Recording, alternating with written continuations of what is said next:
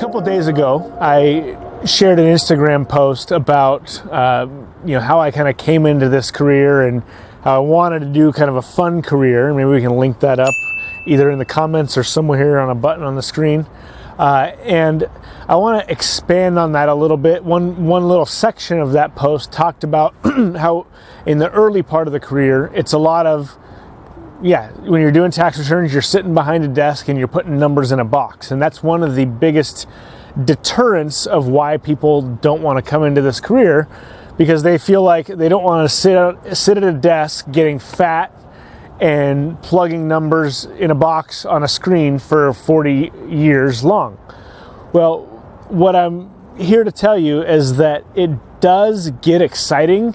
I mean, once you push through those early years and learn the fundamentals, and you're able to jump on a quick five minute phone call and show someone how they can save 25,000 or $100,000 in tax just like that, it's really rewarding. But you don't get there unless you spend the time staring at that computer, putting those numbers in a box. So it's okay that sometimes the work sucks uh, because you got to do the, the work that sucks to get to the mastery of doing the work that's fun. And that's true of any career.